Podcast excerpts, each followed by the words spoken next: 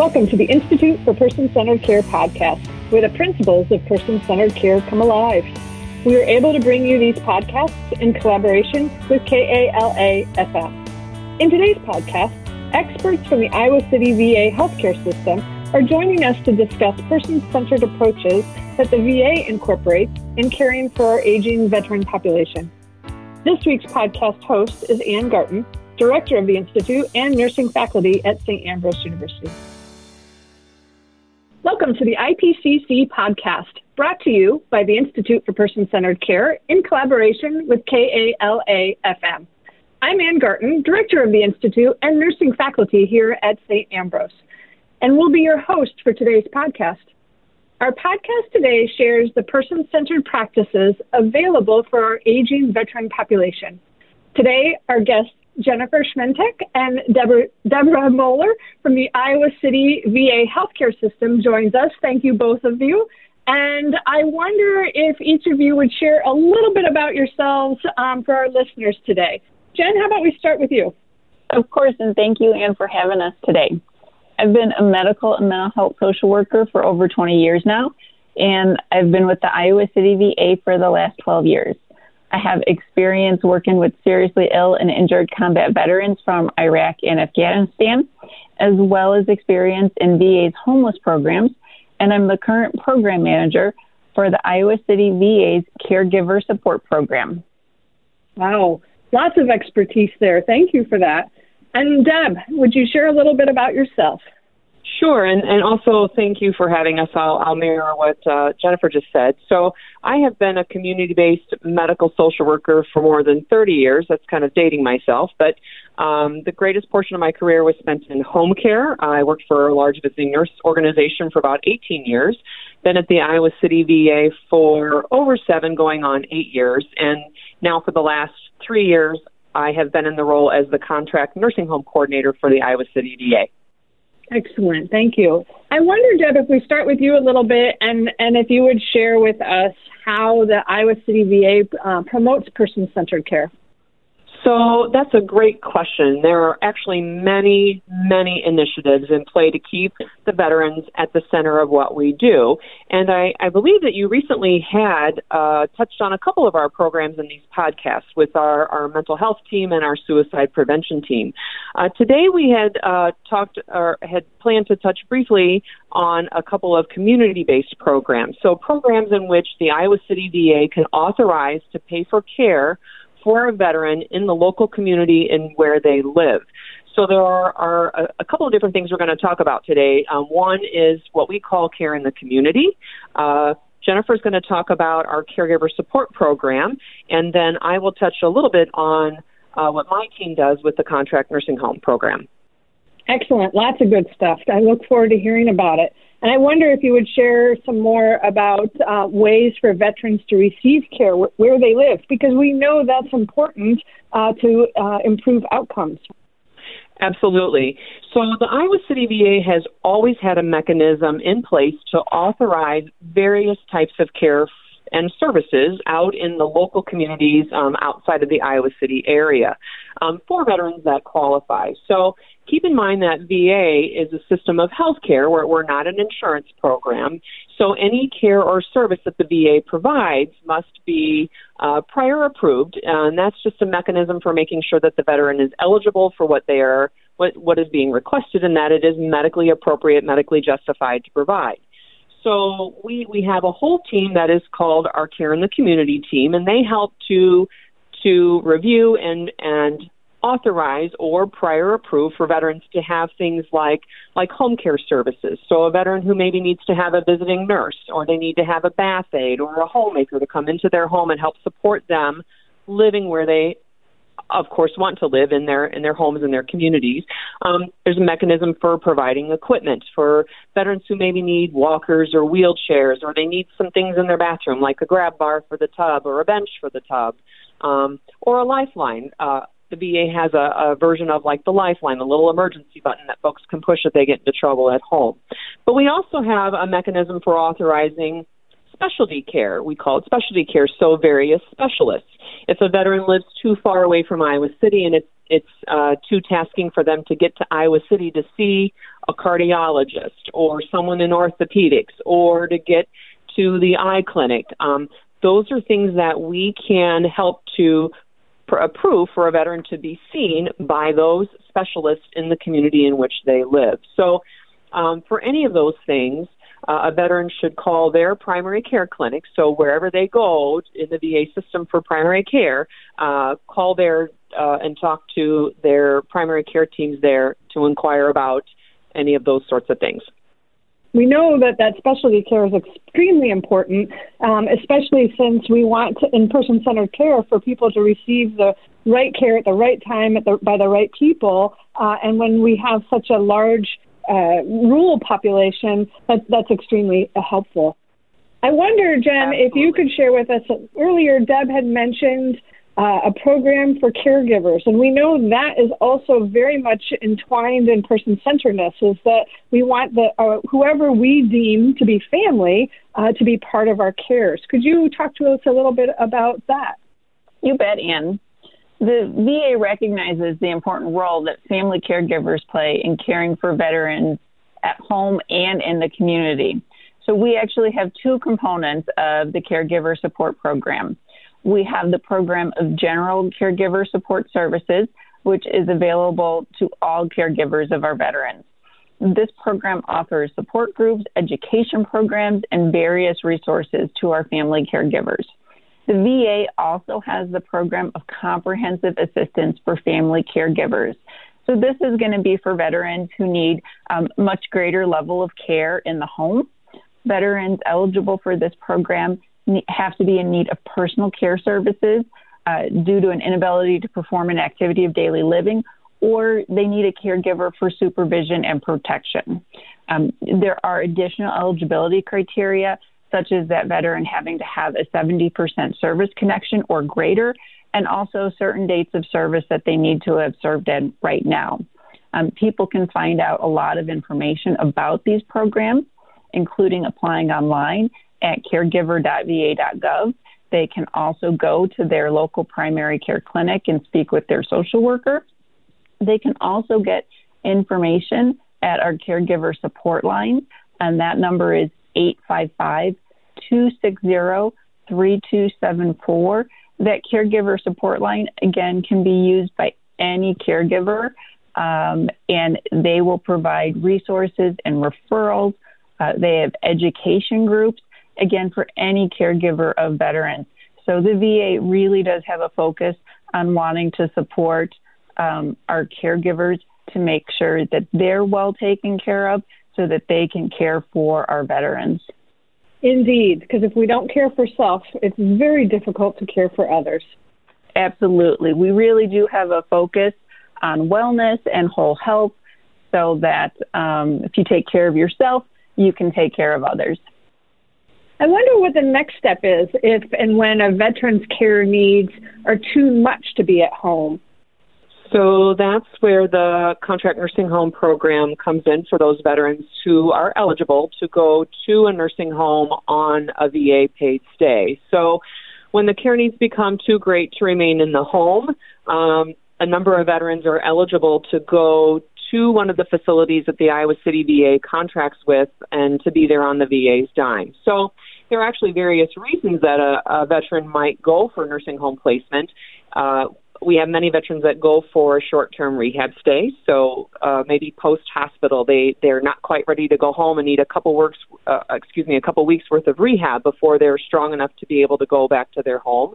We have a number of veterans who are in nursing home for long-term care that um, their health and care needs just require for them to be somewhere where they are supported and, and cared for on a daily basis. We also can provide nursing home care for hospice or end of life stays for people who um, are have reached that point in their life's journey.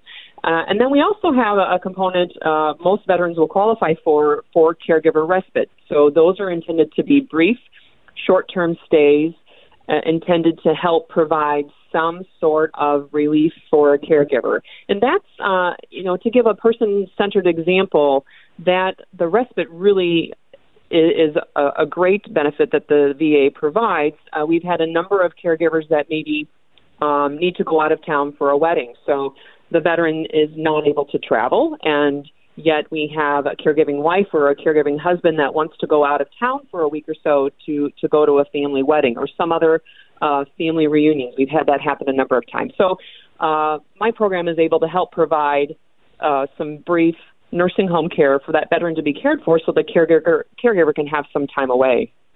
Um, we've also had caregivers have some sort of an emergent medical crisis where we end up having a hospitalization or a caregiver needs to have surgery. So again, that respite benefit is is an awesome way for us to be able to help um, not only take care of the veteran but take care of uh, the family unit as a whole.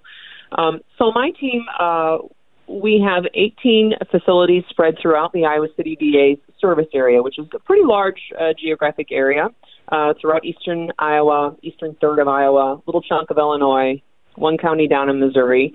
Um, and we're always looking to expand our program and add more facilities with the goal to be able to have a facility available within a 30 to 45 minute drive for any eligible veterans so that we can try to keep folks as close to home as possible.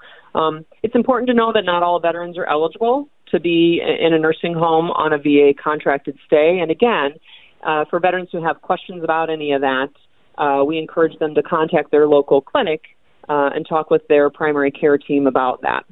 That's a lot of great work uh, in, in offerings, and I love how we're able to uh, incorporate that respite care. Uh, again, pulling in the the needs of the caregiver is so important in person centeredness uh, because it, this is this is sometimes chronic or or end of life uh, type things and and longer term than uh, they might have expected and and want to be able to join in in other things in their lives right I wonder Jen Absolutely. if you have a story that you could share that was you know, um, some positive uh, outcomes have occurred, and and uh, that you think would help people see some of the, these pictures and how they work.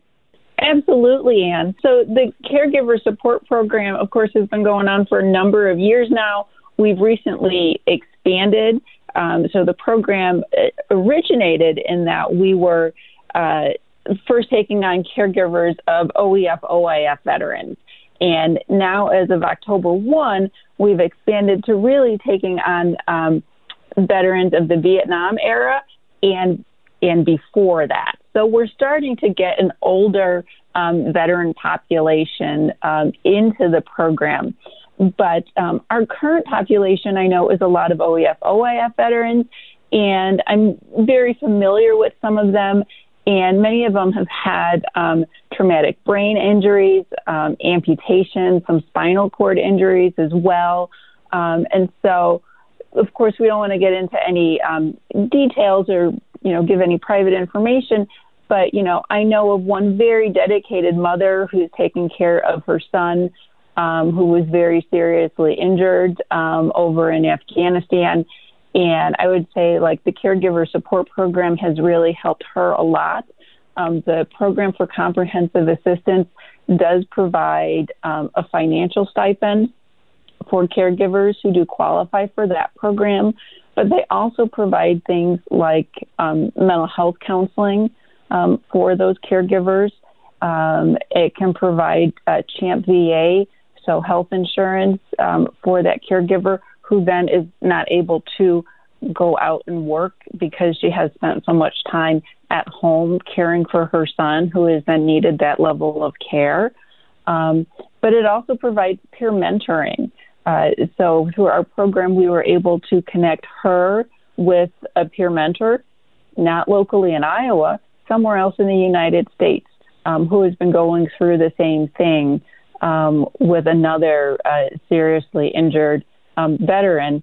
Uh, so they were able to connect and share stories and just have that connection, which was just so much better for her mental health and to not feel as isolated in, you know, in the middle of Iowa somewhere.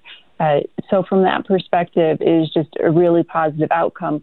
And, you know, we're looking at six years later and what that outcome is from when that veteran was was first discharged with these injuries and the the two of them together are right now doing so much better. Not only is he doing much better in his rehab, but she, as a, as a caregiver, um, is doing much better too. So it's just a great success story to see that, and we can see that throughout the whole throughout the whole program.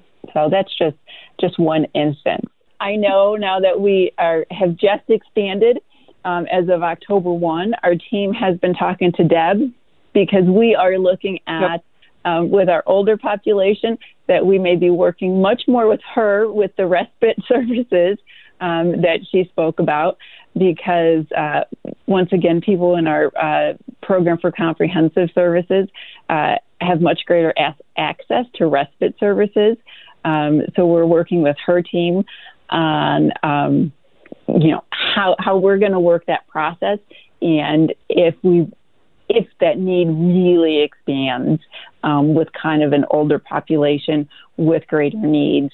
Um, and because that respite benefit that Deb spoke about is just is just an amazing benefit to be able to um, to be able to offer to to our veterans and our caregivers. Um, it, it, can be just such an amazing benefit. Um, and then I think Deb, I probably cut you off there. Oh no, I was just uh, just agreeing because I think um, it it really is awesome. I'm I'm a very proud employee. It's it's truly humbling and my honor to work with the veteran population. And and you know everything that Jennifer was talking about um, with this caregiver and connecting to others across the nation, and and it's a mother caring for her son. I mean, many of us are are at an age where we have children that could be the soldiers coming back from our current day conflicts and many of us are at an age where the older veterans could be our parent. Um, so it's just it's amazing the uh, what's available to help provide care and how our teams work collaboratively, not to toot our own horns, but truly work collaboratively collaboratively to uh, provide care as much as we can for veterans where they where they uh, hope and choose to live as long as we can. Indeed. I am thoroughly impressed. I love the idea of the uh, mentorship that you shared, Jennifer, because we know that those types of um, programs uh, benefit both sides immensely, right? Um, and of course, always, uh, I think the majority of us want to be able to stay at home as long and, if possible, our entire lives. So these programs certainly do indeed support just that. I want to thank you both for joining us today and uh, and, and sharing these important uh, community uh, accessibility offerings for our veterans. And I wonder, in closing, Jen, if you would again share those contact information, and we'll certainly also put it on the uh, links in our in our podcast. Uh, but if you would share that for us again, I think the listeners that would need that would greatly appreciate it. You bet. For the National Caregiver Support Line, that number is 1 855 260 3274. That number actually, the Caregiver Support Line has some expanded hours right now. Um, it is Monday through Friday, 7 a.m. to 9 p.m., and they're open on Saturday from 7 a.m. to 4 p.m. Um, you can also, for the caregiver um, program, you can go online to caregiver.va.gov. Um, you can apply right online. If you don't want to apply online, um, you can click to download a VA form 1010CG. Download that. If you have a local VA clinic in your area, you can bring that into their your VA clinic, and they will send it our way. Um, or you can always mail that into the Iowa City VA Medical Center, and they will get it to us. Um, if you are not enrolled in the VA and you are listening to this uh, podcast, um, the first step to be eligible for any of these services that Deb and I spoke about today um, is applying for VA healthcare benefits because there really are a wealth of services available to you. To find out about that, simply go to va.gov online and you will see something that, that says healthcare on it. Um, you can see a bunch of information about VA benefits, but you can go to the healthcare tab and hit the link that says apply now for VA healthcare. You can apply online, um, is usually the simplest way, or you can download another VA form, 1010EZ, um, and apply that way as well. Um, but to really get started on all these benefits Deb and I have spoken about, uh, if you're not enrolled, apply now. Um, I know some veterans maybe hesitate and they don't want to take away what they perceive as these benefits from somebody else, but we really need all veterans who are eligible to enroll. So I encourage everybody to do that. Excellent. Thank you both for joining us and sharing these excellent programs that are available to our uh, veterans. And thanks, listeners, again for joining in and practicing person centered care.